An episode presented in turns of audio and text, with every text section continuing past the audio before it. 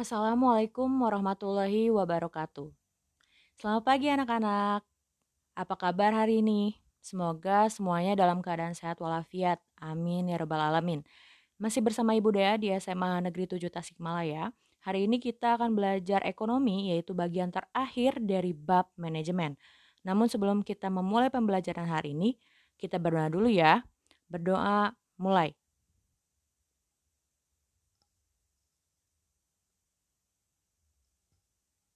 Berdoa selesai.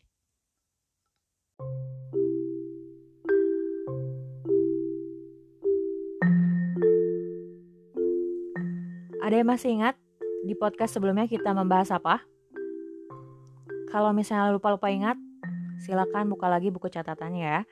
Di podcast sebelumnya kita sudah membahas jenjang manajemen yang terdiri atas tiga jenjang, yaitu top manajemen atau manajemen puncak, middle management atau manajemen menengah, dan lower management atau manajemen bawah atau juga manajemen pelaksana. Nah, selain membahas jenjang manajemen, pada podcast sebelumnya juga kita sudah membahas prinsip-prinsip manajemen yang terdiri dari 14 prinsip dicetuskan oleh Henry Fayol, yaitu prinsip pembagian kerja, prinsip otoritas atau wewenang, prinsip kesatuan perintah, prinsip disiplin, prinsip kesatuan arah, prinsip kepentingan bersama, prinsip pembagian upah, prinsip pemusatan atau sentralisasi, prinsip jenjang jabatan, prinsip tata tertib, prinsip adil, prinsip kestabilan staf, prinsip inisiatif, dan yang terakhir prinsip semangat korps. Nah, itu adalah 14 prinsip yang sudah kita bahas pada podcast sebelumnya.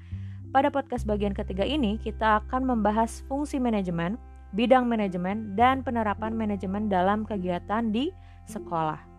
Apakah udah, sudah siap untuk mendengarkan podcast ketiga dari bab manajemen ini? Sudah siap belajar tentunya ya? Oke, let's go.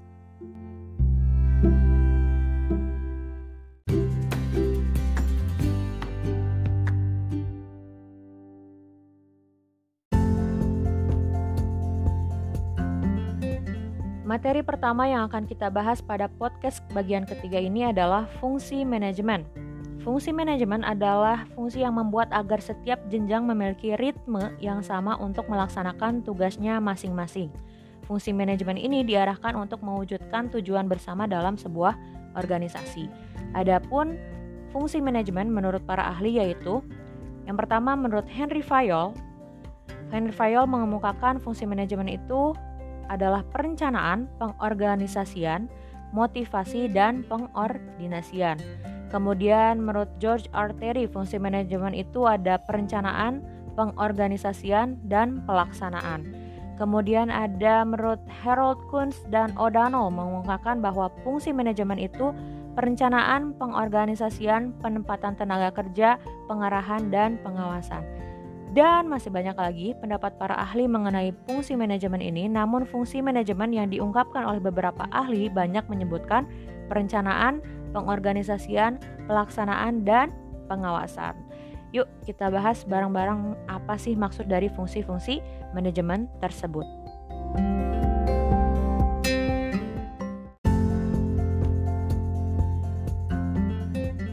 Fungsi manajemen yang pertama adalah fungsi perencanaan atau planning.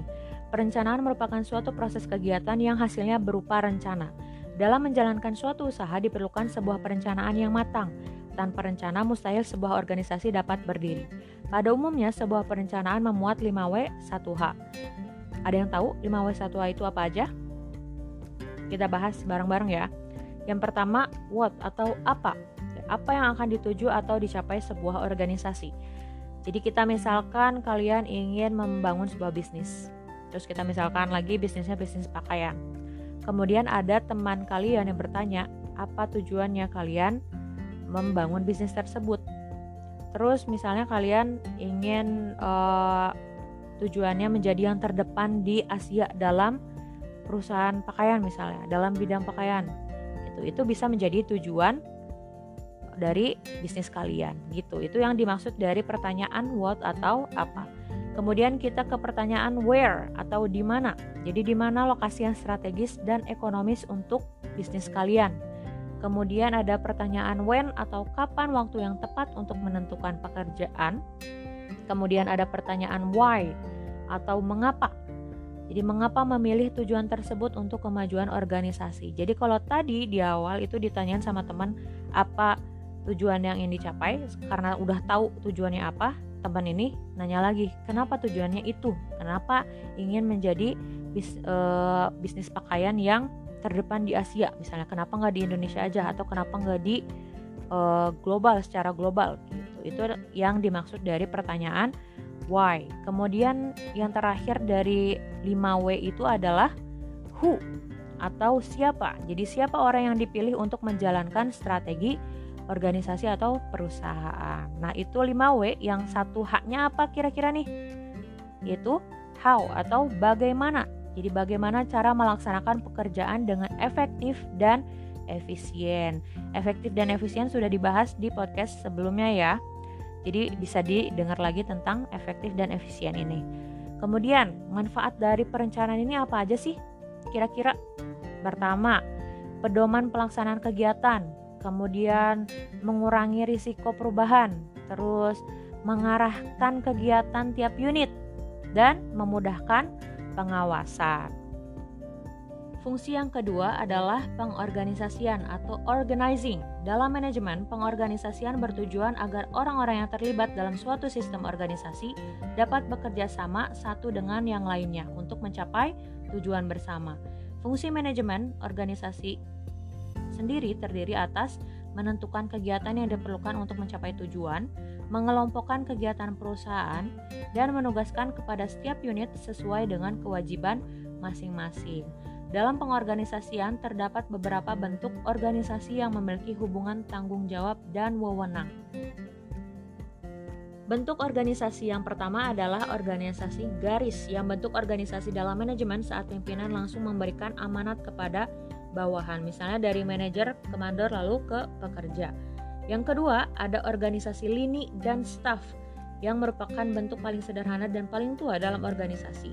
Organisasi ini menggambarkan bahwa wewenang organisasi organisasi dipegang langsung oleh manajemen puncak yang diterapkan pada karyawannya untuk mencapai keberhasilan. Jadi misalnya dari direktur utama ke manajer lalu ke kepala bagian. Yang ketiga ada organisasi fungsional Organisasi fungsional adalah bentuk organisasi yang dirancang sesuai jenis fungsinya dan dibagi menurut pekerjaan tiap bagian. Dan keempat, ada organisasi matriks, bentuk organisasi yang mengharuskan adanya tanggung jawab dari setiap bagian kepada atasan dan bagian lainnya. Supaya lebih jelas, Ibu sudah menyiapkan gambar dari bagian per organisasi, jadi silakan cermati ya. Manfaat pengorganisasian antara lain kejelasan pembagian kerja, spesialisasi sesuai keahlian, memahami tugas masing-masing, dan memudahkan pengawasan. Fungsi selanjutnya adalah fungsi pelaksanaan atau actuating. Dalam kegiatan pelaksanaan dibutuhkan sebuah motivasi yang dapat membantu menggerakkan kinerja dari setiap individu untuk mencapai tujuan bersama. Ada sebagian orang yang selalu berpikir ke idealis, ada juga yang berpikir apa adanya. Tugas pelaksanaan di sini tidak mudah karena setiap orang memiliki gaya dan pemikiran yang berbeda. Fungsi selanjutnya adalah fungsi pengawasan atau controlling. Pengawasan dapat didefinisikan sebagai pengamatan dari pelaksanaan seluruh kegiatan organisasi agar kegiatan yang dilakukan tersebut berjalan sesuai dengan rencana yang telah ditetapkan. Antara perencanaan dan pengawasan terdapat kaitan erat, ibaratnya seperti dua sisi dari mata uang yang sama. Tanpa ada perencanaan, tidak mungkin ada pengawasan karena tidak ada pedoman yang dapat digunakan. Sebaliknya, jika rencana tanpa disertai pengawasan akan menimbulkan penyimpangan tanpa dapat dicegah. Nah, selain fungsi yang empat tadi, ada juga dua fungsi yang bisa kalian ketahui.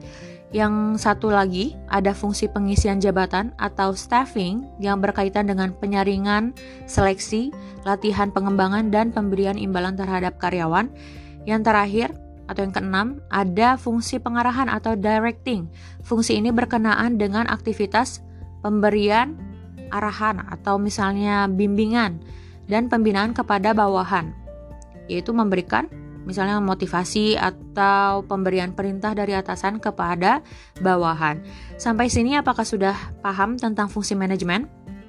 Tadi kita sudah membahas fungsi perencanaan, terus ada lagi fungsi pengorganisasian, fungsi pelaksanaan, fungsi pengawasan. Kemudian ada dua fungsi tambahan yaitu fungsi pengisian jabatan dan fungsi pengarahan. Jika ada yang belum paham atau kurang paham atau uh, ingin bertanya, jangan sungkan ya. Silakan tanyakan saja ke ibu.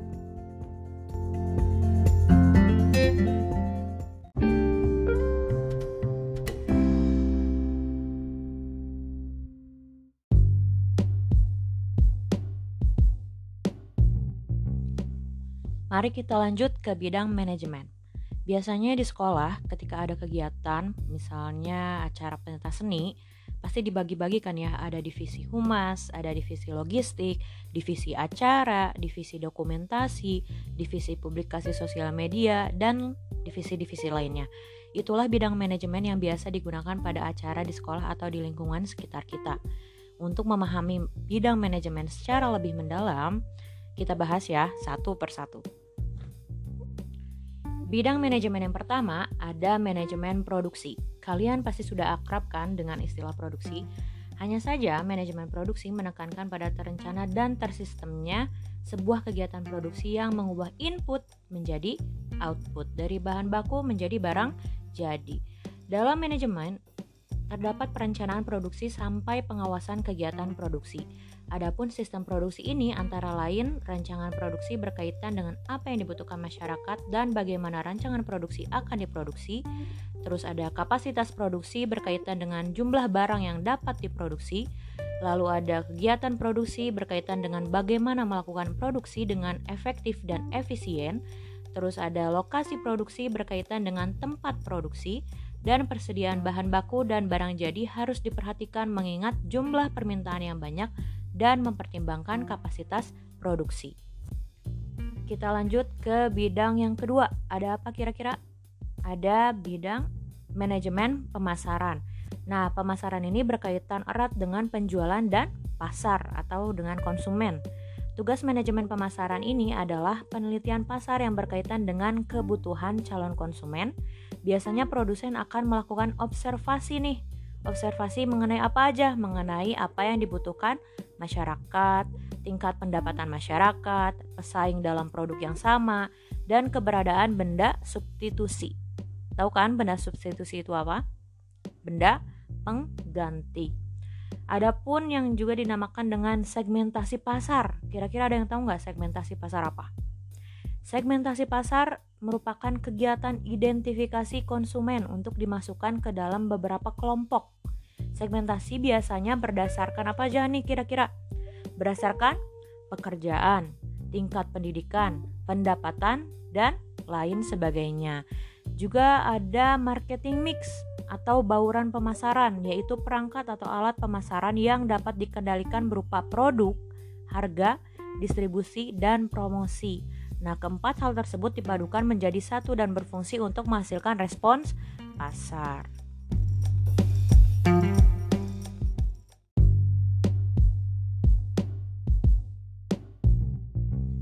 Oke, tadi kita sudah membahas dua bidang manajemen. Ada bidang apa? Manajemen produksi dan manajemen pemasaran. Nah, sekarang kita masuk ke yang ketiga. Ada manajemen keuangan. Nah, manajemen keuangan menjalankan aktivitas pengelolaan atau pengaturan keuangan yang berhubungan dengan perencanaan, pengendalian, dan pendistribusian. Hal-hal yang berhubungan dengan manajemen keuangan yaitu misalnya fungsi raising of fund. Fundnya F U N D ya, fund yang dana artinya. Atau menyusun anggaran penerimaan. Terus ada fungsi allocation of funds atau mengalokasikan sumber keuangan pada aktivitas perusahaan dan controlling of funds atau pengawasan terhadap penggunaan uang. Tujuan yang berhubungan dengan manajemen keuangan kira-kira apa aja nih? Ada yang tahu? Yang pertama, memaksimalkan keuntungan, terus mengutamakan kesejahteraan perusahaan dan memastikan bahwa keuangan digunakan secara efektif dan efisien. Nah, sekarang kalau perannya gimana nih? Perannya apa Bu? Manajemen keuangan. Perannya seperti bertanggung jawab atas perolehan, pembiayaan, dan manajemen harta atau aset. Tak lupa meningkatkan pertumbuhan ekonomi serta menghadapi tantangan dalam mengelola aset secara efisien. Nah, sekarang kita bahas yang keempat dari bidang manajemen. Kira-kira ada yang tahu bidang apa? Bidang manajemen sumber daya manusia atau yang disebut juga dengan manajemen personalia yang mengurusi masalah kepegawaian termasuk pengembangan sumber daya manusia itu sendiri. Keberhasilan suatu badan usaha akan ditentukan oleh ketepatan penempatan orang-orang yang diberi wewenang dan tanggung jawab untuk menjalankan kegiatan perusahaan atau yang sudah kita kenal ya dengan istilah the right man in the right place. Tugas manajemen sumber daya manusia antara lain menerima karyawan, pemberian motivasi dan penilaian kerja, promosi dan penurunan prestasi.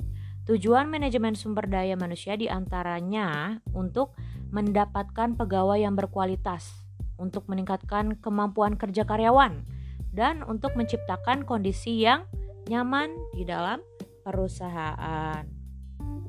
Sekarang kita masuk ke pembahasan yang terakhir dari bidang manajemen. Ada yang tahu kira-kira apa bidang apa nih yang akan kita bahas? Yaitu manajemen administrasi. Manajemen administrasi identik dengan keuangan, tetapi administrasi tidak hanya menyangkut keuangan. Ada laporan penjualan, terus ada lagi apa ya? Bukti pembelian dan data karyawan juga pasti ada ya. Semuanya terangkum dalam tugas manajemen administrasi. Nah, manajemen administrasi pada intinya bertugas untuk menyediakan informasi yang dibutuhkan bagi para pengambil keputusan dalam perusahaan. Jadi data-datanya itu bukan hanya untuk disimpan, tapi untuk digunakan oleh pengambil keputusan gitu. Jadi untuk pertimbangan gitu. Kegiatan yang dilakukan antara lain pengadaan informasi untuk kepentingan manajemen, tuh, pengarsipan data agar mudah diakses, dan menginventarisasi peralatan dan perlengkapan kantor. Tujuannya, tujuannya apa kira-kira? untuk memberikan seluruh keterangan yang diperlukan siapa pun dan di mana pun mengenai perusahaan, memberikan ketatausahaan yang cermat, membantu perusahaan memelihara persaingan, dan membuat catatan seefisien mungkin. Nah, itu adalah manajemen administrasi. Sekarang berarti kita udah membahas 5 bidang manajemen.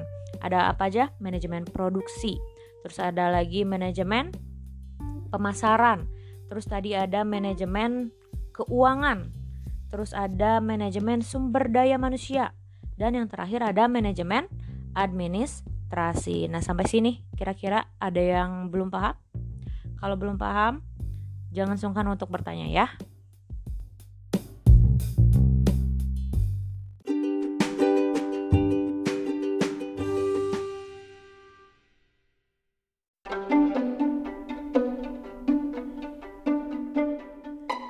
Gimana? Masih semangat?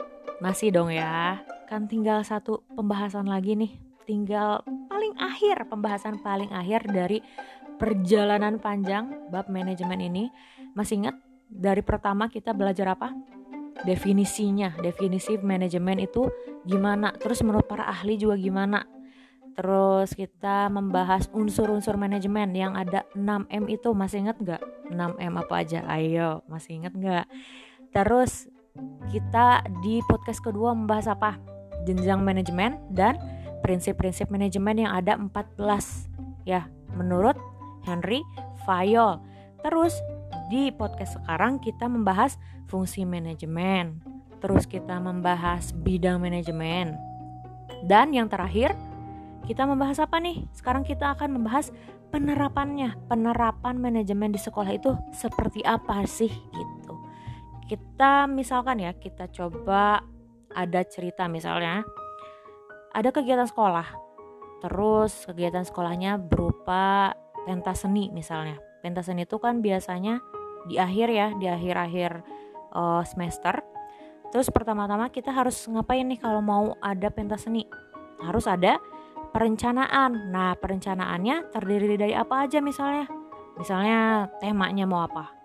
Tujuannya mau apa terus tempatnya mau di mana nih mau di sekolah atau di luar gitu terus uh, waktunya mau dari jam berapa sampai jam berapa nah pesertanya boleh dari luar atau umum atau hanya warga sekolah terus kepanitiaan terus sumber dananya mau dari mana aja, terus perlengkapan. Perlengkapannya perlengkapan kayak gimana aja? Perlengkapan pentas seninya ya. Terus ada publikasinya nih. Publikasinya mau pakai Instagram aja atau misalnya mau pakai Instagram, Twitter, website, terus apalagi kira-kira TikTok misalnya bisa jadi gitu kan. Sekarang yang terakhir ada misalnya jadwal kegiatan. Nah, jadwal kegiatan ini dari awal ya dari misalnya terbentuknya kepanitiaan terus ada oh, jadwal-jadwal uh, divisi masing-masing misalnya divisi acara harus ada uh, susunan acara pada tanggal segini atau misalnya divisi humas harus uh, selesai prokernya atau program kerjanya sampai tanggal ini gitu. Nah, itu yang dinamakan jadwal kegiatan. Kemudian kalau misalnya udah perencanaan kira-kira masuk ke mana? Pengorganisasian. Nah kita akan membahas apa nih di pengorganisasian? Akan membahas kepanitiaannya ya misalnya ketuanya siapa, sekretarisnya siapa, bendaharanya siapa, ketua divisi acaranya siapa, terus um, staffnya siapa, terus divisi publikasi siapa aja, divisi logistik juga ketuanya siapa sampai misalnya divisi humas, divisi dokumentasi, divisi keamanan dan divisi lainnya. Kalau misalnya pengorganisasiannya udah ada, berarti udah ada apanya? Tugas-tugasnya ya, tugas masing-masing dari divisi. Biar apa? Kalau misalnya udah ada, biar terlaksana. Kalau pelaksanaannya lancar, pasti otomatis ke sananya sampai hari H, sampai pentas seninya ada, lancar juga ya. Terus, kalau misalnya pelaksanaannya udah, berarti kita akan melakukan apa? Pengawasan. Nah, kira-kira pengawasannya di akhir aja atau setiap misalnya rapat nih? Ayo, kira-kira kapan? Kadang pengawasan itu ada yang per minggu ya, misalnya kalian punya waktu dua bulan sampai pentas seni. Nah, rapatnya itu jadi per minggu, biar kelihatan nih progresnya, prosesnya gimana. Kalau misalnya ada satu divisi yang uh, kurang apa ya kurang bagus atau misalnya dia dapat masalah atau ada hambatan nah di rapat itu akan dibahas biar lancar lagi gitu pelaksanaannya nah kalau misalnya udah ada pengawasan kegiatan misalnya sampai akhir sampai evaluasi setelah pentasannya selesai berarti udah kebayangkan ya gimana manajemen di sekolah Nah sebenarnya manajemen ini nggak jauh banget dari kita. Udah ada nih di bukan di sekolah aja di kelas misalnya ada ketua kelas, ada bendahara, ada sekretaris, ada wali kelas dan ada bidang-bidang lainnya. Nah jadi manajemen itu udah ada di sekitar kita, udah familiar banget kita tuh dengan manajemen. Gimana? Sampai sini udah mengerti tentang penerapannya dari manajemen ini? Udah ya? Udah belum? Semoga penjelasan Ibu dari awal sampai akhir jelas. Semoga kalian paham dan kita akan review ya, review dari podcast kali ini.